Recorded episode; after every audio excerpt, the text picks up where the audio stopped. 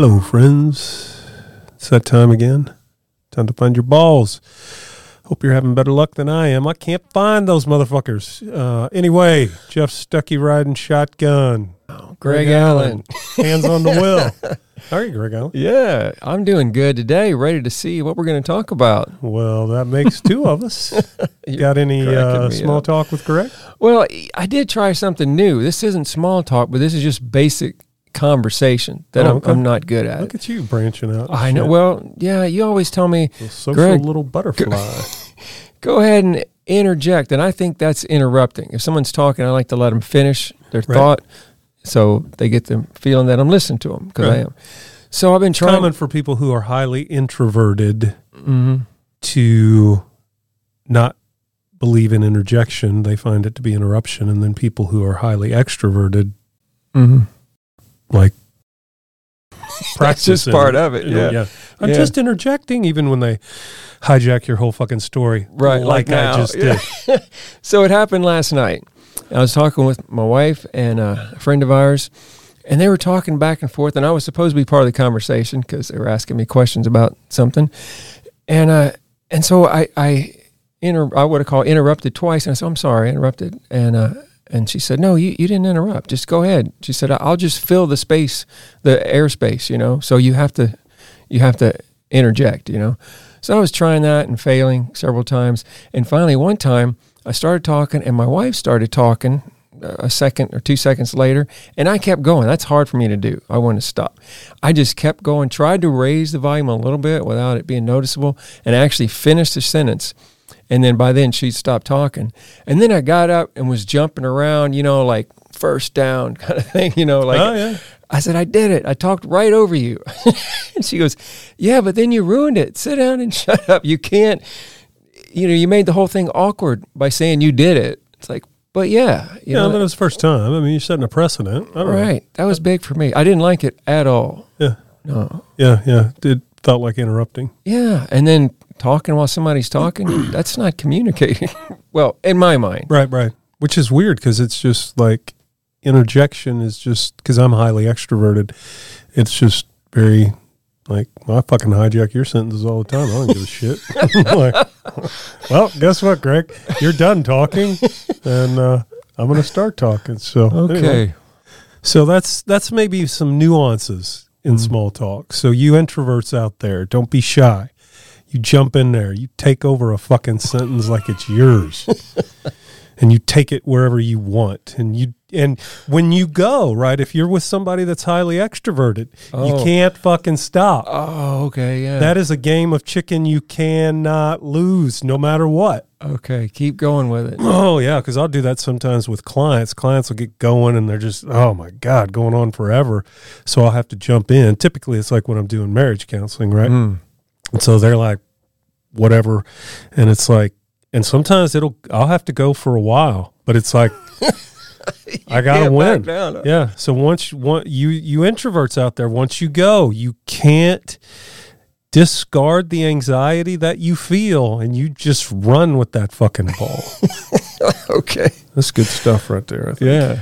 Maybe not a ball scratcher, but we'll see. Yeah. If we don't come up with something better, we can revert back to it. So what do you do for pleasure? Like what are your sources of pleasure? Yeah. As far as physically, I love dirt bike riding. So I do that and exercising. And I like to draw. So I'll do that a lot, drawing, sketches, doodling, writing, I like to write. So that'd be, yeah, that's what I do for. And that's just like pleasure. That's pleasurable. Oh yeah, like the writing part or the drawing just gets my mind in a good place, So what, if you were going to define the word pleasure, how would you define it? Yeah, I don't know. I want to say just a feeling of peace and contentment.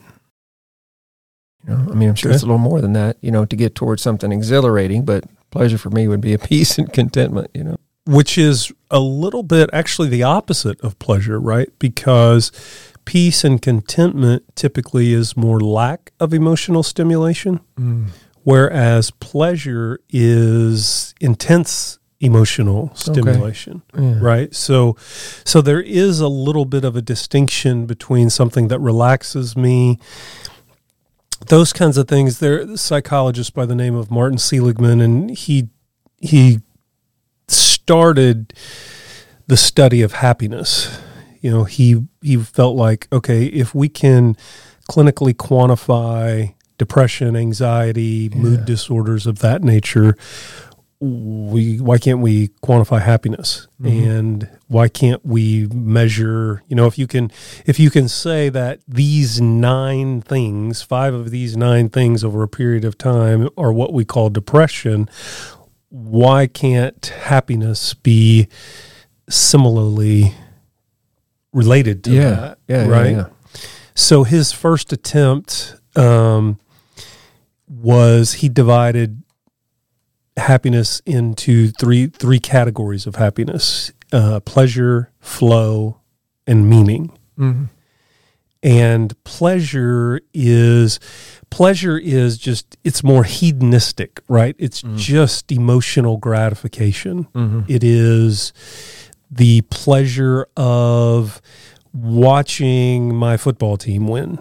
It's the pleasure of a funny television show. It's the pleasure of, you know, a fucking chocolate sundae. So these kind of hedonistic, right? Just that, those pleasurable pursuits. So that was the first kind of most shallow expression of what at the time was considered a part of happiness. And then he further divided it into flow.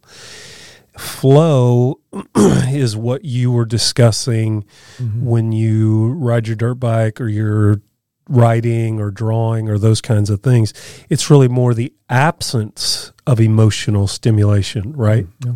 Because you think about releasing emotion is exhausting, right?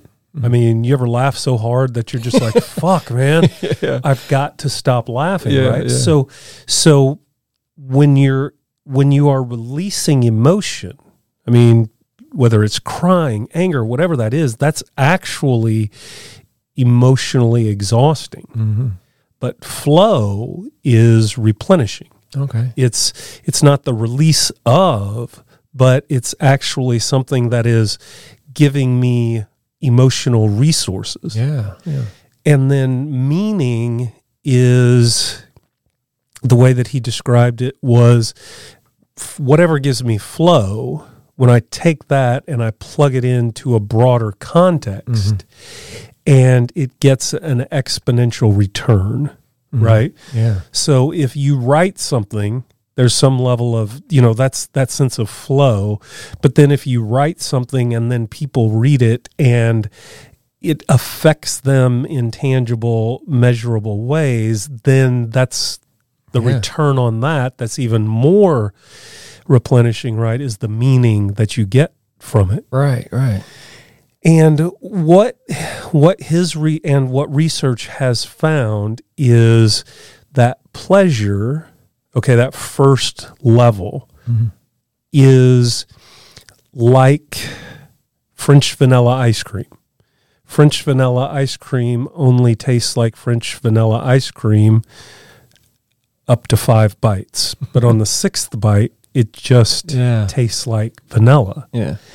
The other thing that he found is, as they measured other people's behaviors, right, and put them in the categories of pleasure, flow, meaning, people who had lots of pleasure activities had a very low overall life experience. Pleasure did not add value to a life experience if flow and meaning were not present. And it's almost intuitive and counterintuitive at the same time, right? That, that kind of makes sense. But the problem that creates for us socially, and the problem that it creates for us as men, for the reasons that we've talked about, is pleasure is so accessible. it's so accessible. Mm-hmm. And it's useful to think of something as just pure pleasure as something unearned, mm-hmm. right? Mm-hmm. It's like if you get a trophy, right? It's not the trophy. It's the sacrifice, it's the effort, it's the endeavor that you engaged in that trophy represents. Mm-hmm. I mean, if somebody just comes up to you and gives you a championship trophy and says, "Hey, take this home with you," right? It's like, that's fucking weird. Why would I do that? Yeah. But if I've earned it, it's like, give me my fucking trophy, right? Mm-hmm. Because that is a concrete representation of all the effort and the sacrifice that I put in to achieve whatever goal that was. Yeah, yeah. And that's really where meaning in life comes from. But the problem is that pleasure, as we've defined it, is so fucking accessible. Yeah. And the biggest problem is for adolescents, especially adolescent boys. Yeah. Right? Because the pleasure is just in the palm of their hand. And the pleasure of, think of how distorted our world has become, where I'll take a picture of myself, I'll put a filter on that motherfucker. Like, I will recreate it, right? Yeah, yeah. And then I will sit around and see how many likes and comments I get, and get dependent on that pleasure. Yeah. And I was listening to a neuroscientist talk about this topic the other day, and how corruptive unearned pleasure is. Mm-hmm. And he used the term addiction, and he said the definition of addiction that he used was the progressive narrowing of things that provide emotional gratification. Which I thought was such a useful definition, because I think we're mostly myopic when we think about addiction. You know, we think about alcoholics, we think about drug addicts, we think about whatever. You know, it's a pretty narrow list. Yeah. But a broader definition of that, of addiction, of the progressive narrowing of things that provide me emotional gratification, down to where it's just one thing. Mm-hmm. And you need more of it. Right. Yeah. And what is that one thing for all of us? It's motherfucking phone. Right? Yeah. Yeah. I mean, how often do you check yours? Yeah. And you're not, I mean, I'd say you're an anomaly. Yeah. But I mean, now that you're into the Squid Game, you didn't have to bring that up. Well, of course I did. Yeah. Well, but I've recently, I'm in a group where we've made a commitment to downplay the digital world, to not be in front of the screen as much, to turn our phones off at 10 o'clock or maybe 7 o'clock at night, if you want to, just to stop and then not start again until the morning. Don't let it be the last thing you see before you go to bed and the first thing you see when you get up. So I've been conscious about that. Which I thought I was, until I realized, well, I could spend 2 hours on this thing during the day, which is nothing compared to the youngsters. But the average right now is 3.5 hours a day. Gosh, yeah, that's just... And the more interesting question is, why don't we spend more? It's like... What makes you stop? Yeah, huh? It's like people... It's like... People say, well, why do people spend so much time on their phones? It's like, well, why the fuck don't they just spend more, man? They're fucking amazing. Yeah. But we don't think of it in terms of, and then the mood disorders that are associated with that, right? When you have pleasure that is unearned, right? It's meaningless. Mm-hmm.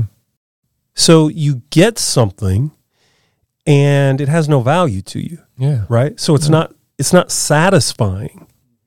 And so then but now, you know, when I think in terms of addiction as this progressive narrowing of things that provide emotional gratification, it's like, okay, so now I've reduced it down, and it's like, I want more. Mm-hmm. And so you start to see this in kids' behavior when you try to start to put limits on them when it comes to electronics, right? Mm-hmm. It's like they're glued to the thing. Oh, yeah. And probably couldn't pass a quiz on whatever they're watching or whatever. And it's like, no, I don't want, you know, that that demandingness and that sense of entitlement that comes from that. Mm-hmm. And so one of the things, just as a personal practice for men, because we're even a little bit more susceptible to this because of the things that we've talked about previously, right? The four primary conflicts for men, you know, our only orientation to reality is success, power, and achievement. And so we're already fucking stressed out about that. Yeah. We don't do vulnerable emotions. Mm-hmm. And if we do happen to wander into them, they're typically not well received. You know, it's like, fucking suck that up. You know, it's like, which is so funny because it's so well known how much trouble men are in. And yet, any emotional vulnerability that we express is still so like shunned. Like, get your shit together. Like, be a man. You know, it's just, and then lack of emotional support from other men. So then for us, we can become so susceptible to that pleasure and just, you know, getting that ding of pleasure. And that's the thing as men that we have to be more concerned about, right? It's less about the issue, right? It's less about if I'm alcoholic, if I'm, you know, if I'm a drug addict, these kinds of things. There's two types of addiction, right? There's physical addiction. My body can become physically addicted to something. Mm-hmm. Physical addiction is fairly easy to break, right? I mean, you just deprive somebody, they go through the withdrawals, whatever that is. Yeah. But it's the psychological addiction that's difficult. That's where the real resistance is. Mm-hmm. And in a world where pleasure is so accessible, that is unearned. Yeah. Right? I mean, it's like, there was a time where I'd have to go hunt and kill something, clean it, take it back to camp, cook it, then eat it. Yeah. Now I just pull into the motherfucking drive-through. I don't even have to get my fat ass out of the car. And I'm like, give me the Baconator with the supersized fry and Coca-Cola, like, and just, I don't, the hardest thing that I do is reach for my wallet. Yeah. That's the amount of effort that goes into acquiring that food. Yeah. And then I eat that food, and then what's waiting for me? A craving. Right? Yeah. Oh, right. Yeah. It's like, I'm physically fucking stuffed. Like, oh, God, I think I'm going to shit myself.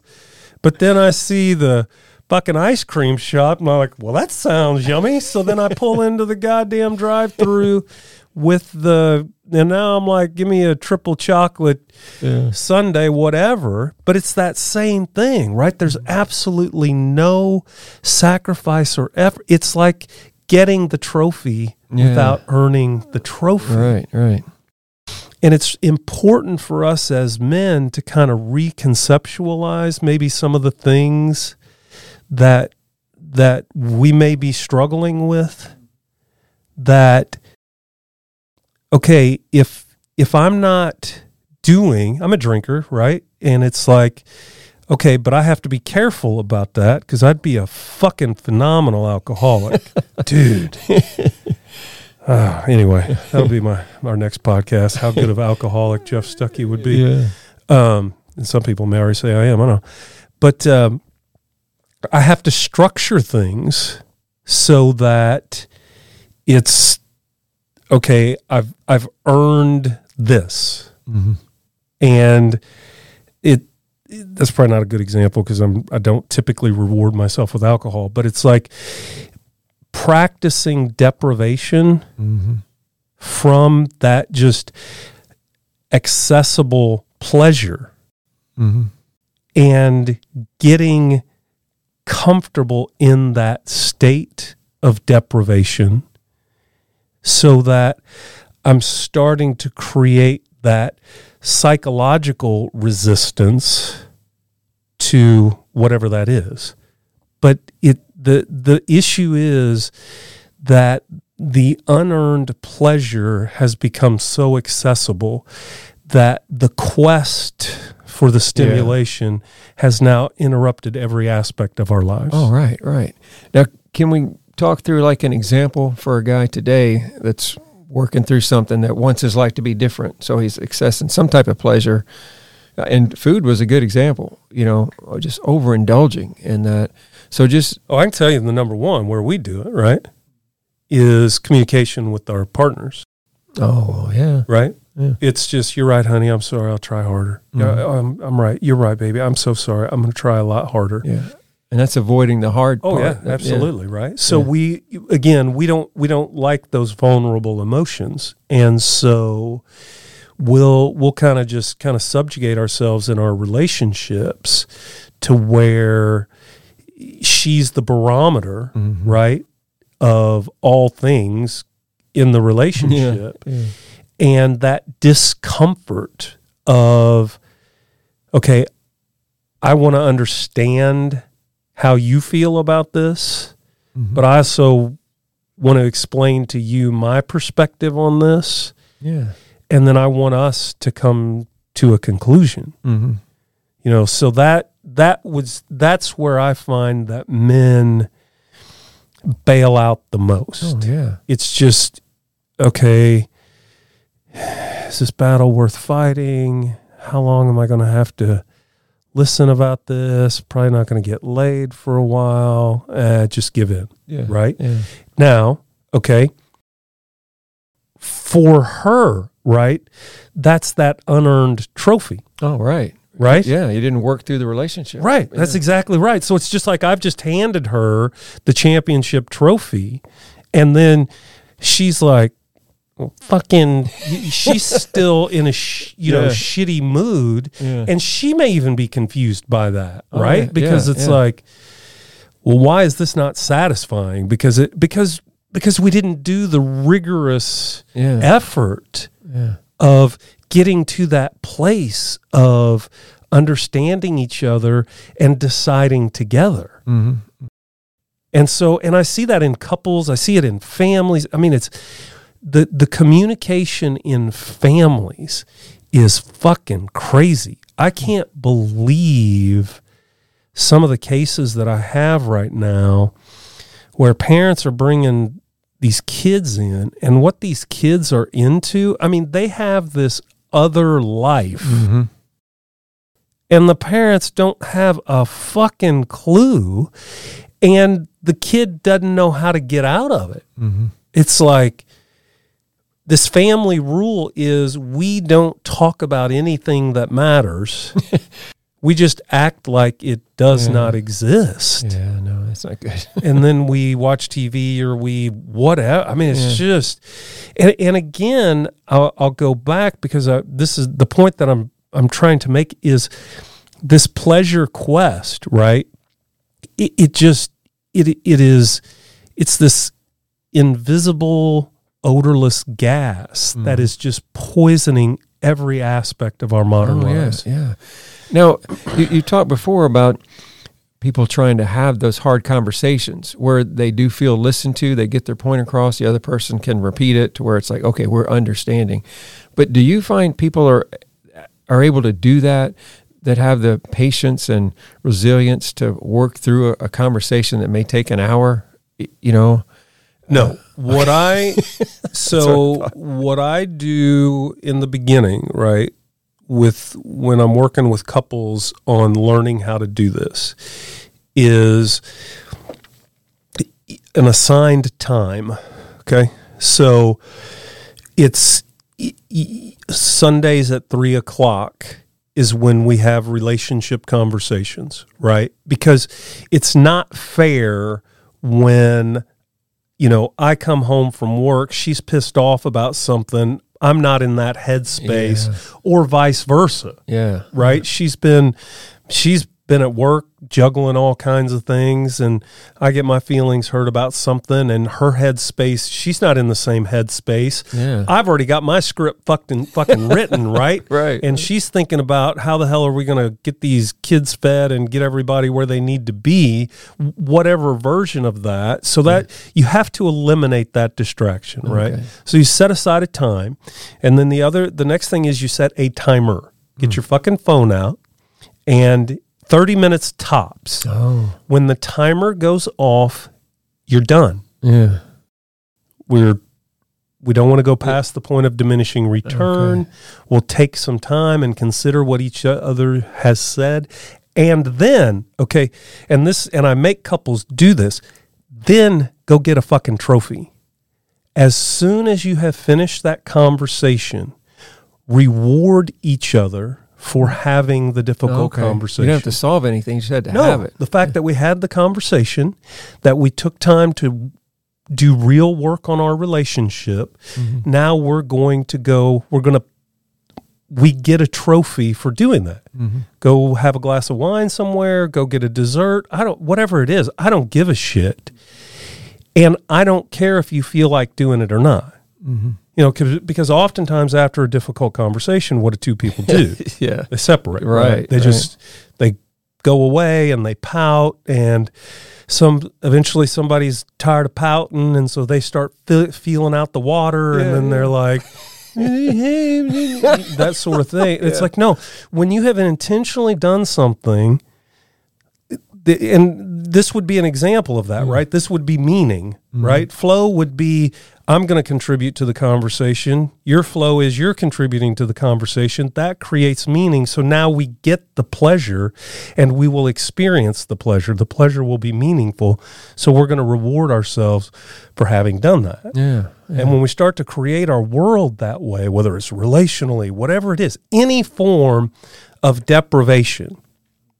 I mean, I do cold showers. Yeah. It's, you know, it's like, all right, that fucking sucks. Yeah. After I get done, I take my shower. When I'm done, I put it on cold. I count. I used to start it out by counting to 20 and just focus on breathing. Uh-huh. Like, forget about the water, just focus on breathing and just breathe all the way through that. And then it's like, now for me, it was kind of that, the stimulation of that was the reward in and of itself. But it just, any kinds of deprecation, resistance against pleasure.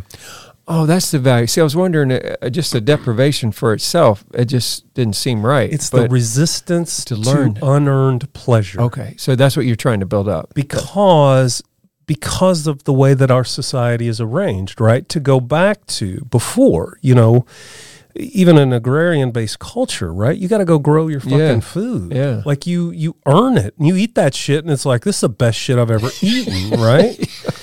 But it's you go to a restaurant today, and it's like, nah, it was fine. Oh, 2 stars, blip, blip, blip, blip, blip, blip, blip, blip, blip, blip, whatever Google review sort of thing, because we have nothing invested in it. Yeah. Nothing real invested in it. Yeah. And then it's just like that same sort of thing. It's just like, well, it's fine. Yeah. But whenever we resist that unearned pleasure, that I want to be very specific about that, right? Mm-hmm. It's not deprivation for the sake of deprivation. Mm-hmm.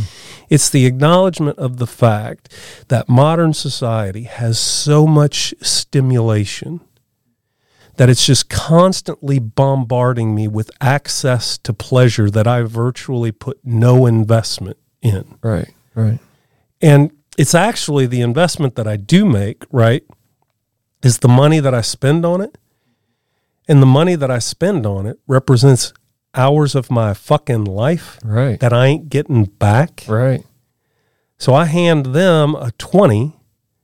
I get a double cheeseburger and some fries for those hours of my life. Yeah. that I drove through a drive-through for, and then I sit there and I eat it, and I wonder, why am I not satisfied? Well, you just traded hours of your life for something that you had nothing invested in, and you're like, nah. Right. And so that's where we grow as men, because we're already so emotionally depleted that we're so susceptible to those pleasure impulses. Mm-hmm. And then we end up just chasing it. And then that's where addiction, right? The progressive reduction of things that provide me pleasure. Mm-hmm. And then I just keep chasing that hole. Oh, yeah. Whether it's pornography or whatever it is. I mean, it can be anything. I mean, It literally can be anything. And I think that's why that definition of addiction is so useful. When I start to see that imbalance of my life, right? And then you think about, okay, well, what's the opposite of that, right? Peace. You know, mm-hmm. Peace is able to find pleasure and meaning in any and all things. Yeah, yeah. It's the exact opposite of addiction. Right. Right. And it's that psychological piece that deprivation allows us to rewire. Mm-hmm. Yeah. And, you know, I've gotten to that place in drawing or copying ancient texts and trying to actually imitate the Gothic letters, something like that, you know. And it reminds me of the feeling I get when I'd start drinking. You know, like the first drink or two, it's like your head goes somewhere, right. and it just feels good. Of course, drinking, I would mess that up, but with the drawing and stuff, it's like, oh man, I'm just staying here, and I get overwhelmed for a moment, you know. Yeah, and that it's interesting, because when we do start to develop an addictive behavior, right, the precursor to that behavior is the ritualization, the priming of the brain. Right? Mm-hmm. It's the excitement of the first drink. It's the excitement of the hitting the joint. It's the whatever it is. Yeah. It's that dopamine release. That is actually the high of that. Yeah. Yeah. It's that, and that's what you're experiencing, right? That ritualization, like whenever you do that sort of thing, but it's actually a healthy version of it. Mm-hmm. So that's the hack of getting my brain to do that in ways that are constructive for me rather than ways that are destructive for me. Yeah. And it's just so fucking pervasive. It's so, the average American picks up their phone every 1 minute, 15 seconds. Mm. Now, that in and of itself is a little bit disturbing, but what research shows is they did a study in California, University of California, Irvine, that it took 23 minutes for them to regain focus. Yeah, yeah. That's the catastrophe in it.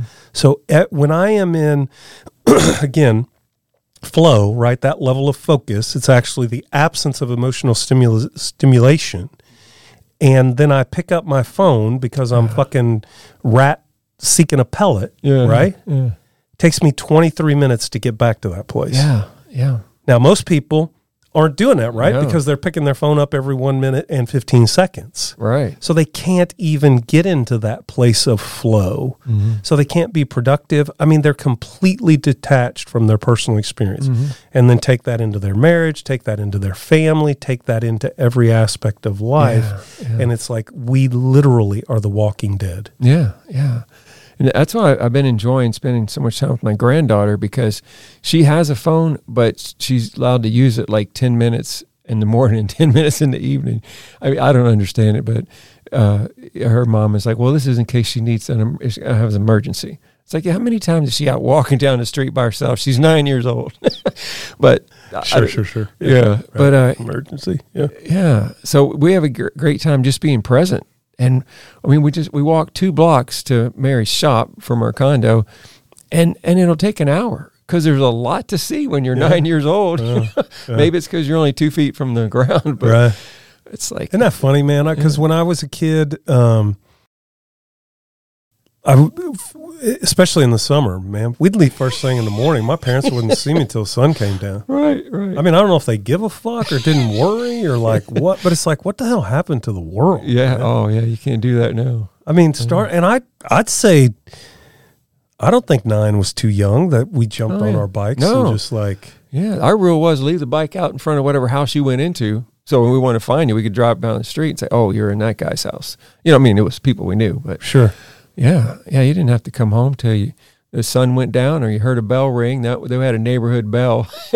One family, they'd ring the bell and all 5 of their kids came home. And our parents would say, when you hear that bell, that means you need to be home a little bit after that. I don't know why we didn't like die of dehydration and shit. Oh, yeah. We did a lot of drinking out of the hose, I guess. Oh, yeah, yeah. And that lasts for a lot longer than bottled water. Oh, yeah. You talk about deprivation, man. We're fucking raised in deprivation. I remember we talked about this when Neil was on, like in football, like at football practice, like if you needed more water, you'd, sorry, man, that's just a that's weak. Weakness. Yeah. So I guess the takeaway would be starting to organize your life. And these aren't perfect references. Seligman, since his first go around, his first book was called Flourish, where he developed the categories of pleasure, flow, and meaning. And he's written another book, and it's whatever, right? But I think they're useful. I think they're just useful categories. Yeah, yeah. And the thing that I would encourage guys to do is an awareness of some of the dissatisfaction that you may be experiencing in your life is this instant access to pleasure that we haven't earned. Right. And it's, you know, it's just, and it's the same way like pornography, right? Mm-hmm. It's, you know, pornography is unearned pleasure, whereas sex with an actual woman, right? Mm-hmm. It's a lot of fucking effort. You know what they say? Foreplay begins in the morning, right? I got to fucking, I mean, I ain't emptying the dishwasher because I'm a kind, compassionate person. I'm trying to get laid. Yeah. You're working on the evening. Hell yeah, man. That's a deprivation. I'd rather be watching the football game, but nope, I'll go unload that dishwasher and who knows how that might work out for me. But it's just, it's starting to have those lenses to look at our world. Mm-hmm. And starting to insulate myself from all of this pleasure that's bombarding me that I may not even have an awareness of. Mm-hmm. Mm-hmm. And then creating some buffers of deprivation that I'm going to intentionally deprive myself from that to start to develop just that psychological space. Mm-hmm. And then I want to start building things in where I earn the pleasure. Yeah. I experience flow. I make a contribution, you know. Get a goddamn journal. Write in a journal. Whatever. I always tell people, your first journal entry is, I'm supposed to write in this fucking journal. I have no idea what the fuck I'm supposed to write. There you go. There you go. First journal entry. Right. Congratulations. Now smoke the stogie. Yeah. Right. Okay? You did your part. And have a difficult conversation with your wife, and then reward yourselves. Mm-hmm. Those kinds of things where you can create that. Don't watch fucking TV with your kids. Go outside and play something with your kids. Yeah, yeah. It's like, I mean, the reason that we get so depressed when football season's over is because we didn't fucking earn nothing, man. We just like, oh, no, that's over. I got to wait till next season. Like, you know, all of that kind of shit. And it's like, I mean, I'm going to keep watching football. But it's those kinds of things. Pleasure has value when we earn it. Mm-hmm. An unearned trophy is meaningless. Right. But a trophy that represents the hard work, the effort, and the sacrifice is represented in that. And that's where pleasure really starts to enhance the human experience. Yeah, that's phenomenal, Jeff. You really wrapped this up well. Is that? Yeah. Phenomenal? That's a big word. It is, yeah. Is that the right trophy? Because don't give me fucking unearned pleasure. No, you earned it. You earned it. Phenomenal. Yes, wow. Phenomenal. I'm going to take off early today. And I did want to mention to our listeners that if you're interested in this sort of thing, we have a Becoming Man-Made course where we dive into this a lot deeper, and you have access to Jeff and myself to discuss it. So contact us through the website or Facebook to let us know if you're interested. And don't forget to scratch those balls, and we will see you next week.